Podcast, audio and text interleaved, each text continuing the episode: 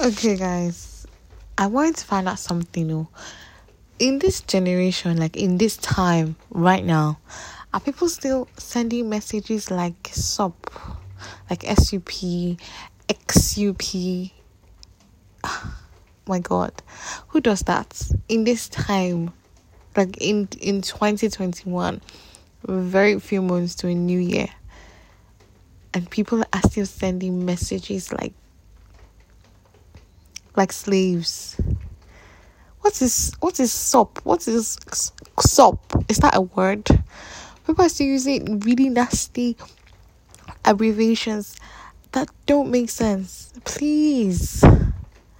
If you sent me SUP, if you sent me SUP, if you sent me anything that does not if you send me good AM or more, good PM or some even just AM, your message rang. I will not reply because it, it is not me you are it is not me you are texting. It is definitely not me. Please now. Good morning. Uh, hi. Simple things you can which one is SUP? Nigerian men. Please. Ejo. Ejo. Please. Just change. make chatting really annoying.